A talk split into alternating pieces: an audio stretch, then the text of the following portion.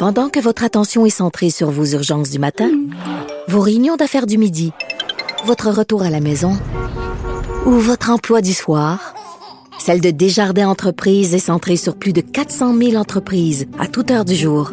Grâce à notre connaissance des secteurs d'activité et à notre accompagnement spécialisé, nous aidons les entrepreneurs à relever chaque défi pour qu'ils puissent rester centrés sur ce qui compte, le développement de leur entreprise.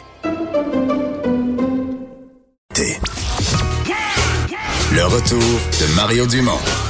Pour nous rejoindre en studio. Studio à commercial cube.radio.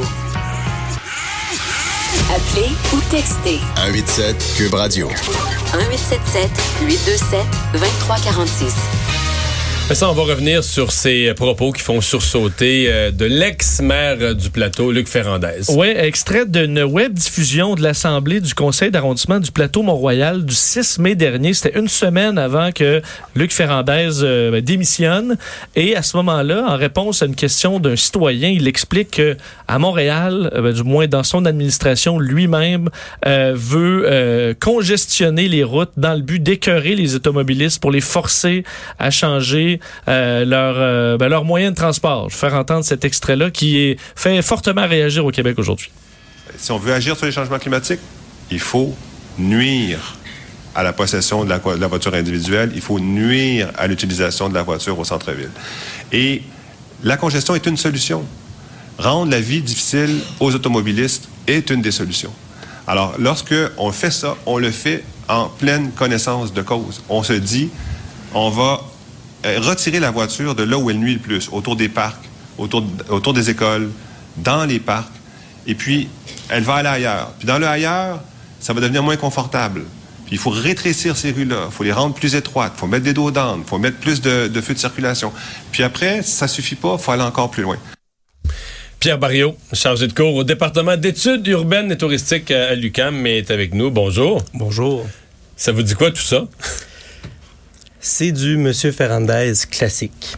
Alors, euh, on essaye de faire réagir, on essaye de convaincre les gens, mais derrière un discours, il y a toujours des idées, et là, parfois, ça se mélange, comme dans ce cas ici.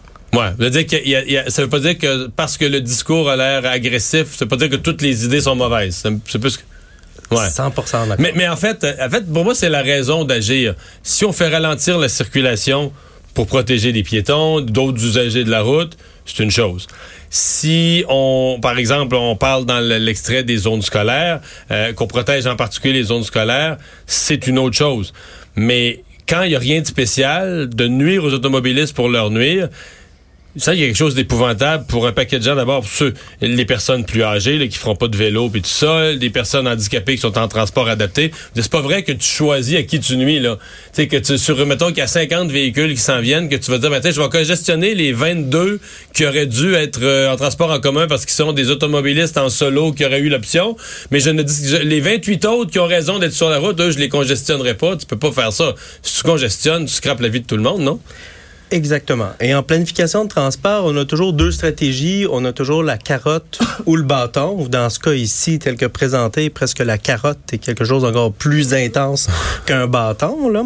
Et c'est toujours de trouver le juste milieu et de trouver la formule qui va être capable de soutenir l'amélioration de la qualité de vie dans les quartiers, mais pas nuire à la croissance économique et de pas nuire non plus euh, à l'environnement. Parce que lorsqu'on congestionne, on augmente aussi la pollution. Ouais, des, des autos arrêtées, le moteur tourne quand même. Là. Exactement. Et si on procède pas à donner des solutions alternatives aux gens, tout ce qu'ils font, mais ils n'ont pas le choix. Ils restent pris dans leur voiture.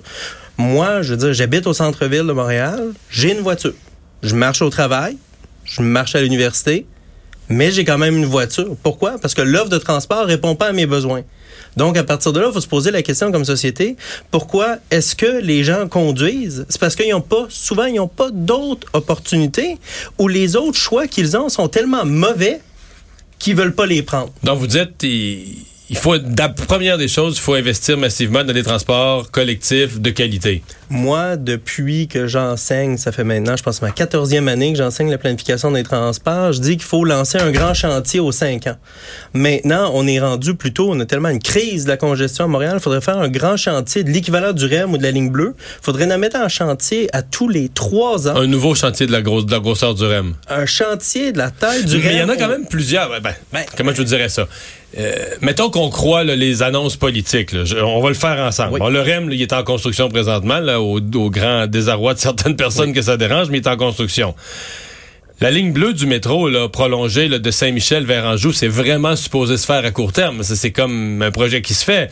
Euh, la CAQ nous dit qu'à Longueuil, sur la rive sud, il pourrait ajouter, c'est sur la planche à dessin, le 3-4 stations pour aller plus profondément euh, dans Longueuil. La CAQ dit que le REM sur la rive sud, ils vont mettre une ligne qui va faire le est-ouest sur la, sur la rive sud pour aller amener tout le monde vers le REM. Euh, Il y a des projets de tramway vers l'est de Montréal. Il y en a quand même des projets. Par là, vous allez me dire, peut-être qu'on les réalise pas au bon rythme. C'est tellement long que peut-être qu'on y arrivera, on y arrivera pas, là, mais.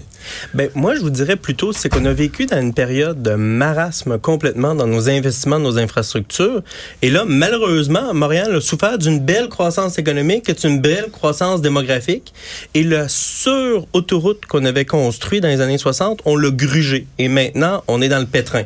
Et parce que la classe politique et la classe économique n'a pas voulu faire les investissements en infrastructure dans le passé, on est dans le trouble et ça va prendre des décennies pour s'en sortir. Parce que sur une période de 20 ans, là, je viens de nommer tous les projets sur la planche à dessin. Par contre, si je retourne, si je fais le même exercice dans le passé, sur une période de 20 ans, il s'est fait deux stations de métro vers Laval. Les trois Laval, mais quand trois, même, mais c'est oui. tout, là. Peu- la relance peu des près. trains de banlieue, on est quand même allé vrai, de vous avez deux raison. lignes à six lignes. Ouais, les trains de banlieue. mais c'est un mini marché là. Je veux dire, des trains de banlieue, ça beau. vide les autoroutes. C'est pas Ça- beaucoup de trains, là. C'est Exactement. quelques-uns. Moi, là, autour de moi, euh, j'habite en banlieue. Il y a plein de gens qui disent qu'ils rêvent de prendre le train de banlieue, puis qui peuvent pas parce qu'ils sont pas sur des. Il faut vraiment que tu partes le matin, puis tu reviennes. Faut que tu partes à la bonne heure, faut que tu reviennes à la bonne heure. C'est quelques trains le matin, quelques trains pour revenir en fin de journée. Puis là, si ton patron te dit reste au bureau un petit peu plus tard le soir. Là, c'est la catastrophe parce que t'as plus, plus de moyens de rentrer à la maison. là. Le dernier train est passé, puis c'est fini. Là, tu prends des autobus, ça va te prendre 3h20 rentrer chez vous. là. Il fut un temps, on avait un des meilleurs réseaux de trains de banlieue d'Amérique du Nord. À Montréal, on avait 15 lignes. On a laissé ça tomber à deux. Ah on a oui? commencé à construire. On a déjà eu 15 lignes? Sujet de ma thèse de doctorat. Alors, on avait un super Personne ne sait réseau. ça, là. Pour ça qu'on travaille sur Ben, un vous, livre vous le qui savez. sort l'année Vous, prochaine. vous le savez parce que vous avez fait votre thèse de doctorat là-dessus, mais le grand public, c'est peu ça, à mon avis. Ça allait de Malone dans l'État de New York à Sorel, ça allait jusqu'à Saint-Rosalie, l'autre bord de Saint-Hyacinthe. ça Des trains. Des trains de banlieue, plusieurs par jour, l'Assomption. On avait un très bon réseau. Et on a Il y avait les rails pour ça, il y avait tout, puis ça rentrait tout à Montréal. Oui, oui, matin et soir, des trains, tous les jours, les gens l'utilisaient. Il y avait même, par exemple, sept trains par jour qui allaient de Valleyfield au centre-ville de Montréal. Et maintenant, qu'est-ce qu'on dit aux gens? Ben, prends ton char. Mais le problème, c'est que maintenant, c'est la congestion et on refuse de donner des alternatives qui sont suffisamment bonnes aux gens. Je reviens à, à- à Luc Ferrandez. Euh, comment on peut expliquer à une population euh, bon, qui, qui- qui vit quand même les conséquences de la congestion euh, qu'on qu'on fait ça par exprès?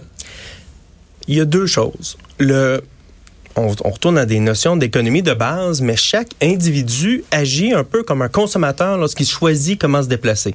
Chaque déplacement, il choisit en fonction du temps qu'il doit sacrifier pour le faire et comment que ça lui coûte pour le faire. c'est une, la base, une des, moi, je suis économiste, une des bases de l'économie, c'est que personne n'est masochiste. Exactement. Fait que t'as de l'argent, tu l'as gagné avec ta paye, t'as des besoins, puis t'essaies de trouver ce qui répond le plus au moindre coût, puis aux meilleurs avantages pour ta vie, ta santé, tes enfants, t'essaies de répondre à tes besoins. là. Exactement. Personne n'est masochiste. là. Et le marché des transports actuellement, ce qu'il dit, c'est que, et le consommateur le démontre, c'est la voiture qui est le plus pratique. Malgré le coût plus élevé, les avantages tellement importants de la voiture font en sorte que, par rapport aux autres modes, les gens les veulent pas dans bien des cas. Mhm. Et on est rendu là. Et moi, je dis toujours à mes étudiants, arrêtez d'essayer de faire des projets de transport qui vont obliger les gens qui sont déjà captifs du transport en commun de le prendre. Vous voulez avoir un impact sur la planète? Convainquez la personne qui a une BMW de sortir de sa voiture pour prendre un transport en commun. Là, vous avez un projet de qualité qui commencent à répondre. Et là, je parle pas juste de tu- que quelqu'un a une Ah, c'est BMW intéressant, partout. non, non, non, Et mais c'est intéressant ce que vous dites. Mais savez-vous que des fois on a l'impression, euh, quelqu'un m'avait déjà utilisé l'expression, on a l'impression qu'on a un regard judéo-chrétien. c'est un peu drôle, mais sur le transport en commun, que tu sais un peu comme autrefois, là, les, les gens se faisaient dire faut faut faire le bien, faut faire les choses pour le bien. le- le- ben on a l'impression qu'on- que le, le citoyen va utiliser le transport en commun par, euh, par souci de faire le bien ou par souci d'être conforme aux enseignements de ce qu'il faut faire pour la planète. Je dis pas qu'il n'y a pas personne qui le fait, probablement qu'il y a des... Mais il reste que sur une masse de population, c'est peu probable que les gens vont se sacrifier, fût-ce pour la planète. Là. Si, si, le, si le service est pas bon... on- Exactement. Si les gens doivent prendre un autobus, un métro, un autre autobus, puis ça prend deux heures et quart, ils vont pas le faire parce qu'il faut qu'ils amènent les enfants à la garderie, les enfants à l'école, les allers-retours et tout simplement leur horaire ne le permettent pas. Des gens, ma sœur, elle passe près de trois heures par jour pour se déplacer. Ça n'a aucun sens qu'on soit rendu à ce niveau-là. C'est pour ça, moi, j'ai fait le choix. J'habite à moins de 10 minutes de marche du travail, mais la grande majorité des gens peuvent pas faire ce choix-là parce que l'immobilier coûte trop cher puis les emplois sont trop concentrés. Alors, qu'est-ce qu'on fait? On dit aux gens, souffrez dans votre voiture. Ben, euh, on va suivre ça. Luc Rabouin, euh, euh, pardon, excusez-moi, je vous ai débaptisé. Euh, Pierre Barriot, chargé de cours au département d'études urbaines à l'UCAM. Mais euh, je retiens ça. On a déjà eu à Montréal 15, 15 lignes de train de banlieue 15 dans toutes les directions, l'est, l'ouest, le nord, le sud. Puis on est passé à deux. Là, on, là, on est revenu à 6. Exactement. C'est un bon historique. Merci d'avoir été là. Bonne journée. On va s'arrêter les sports, j'y sais dans un instant.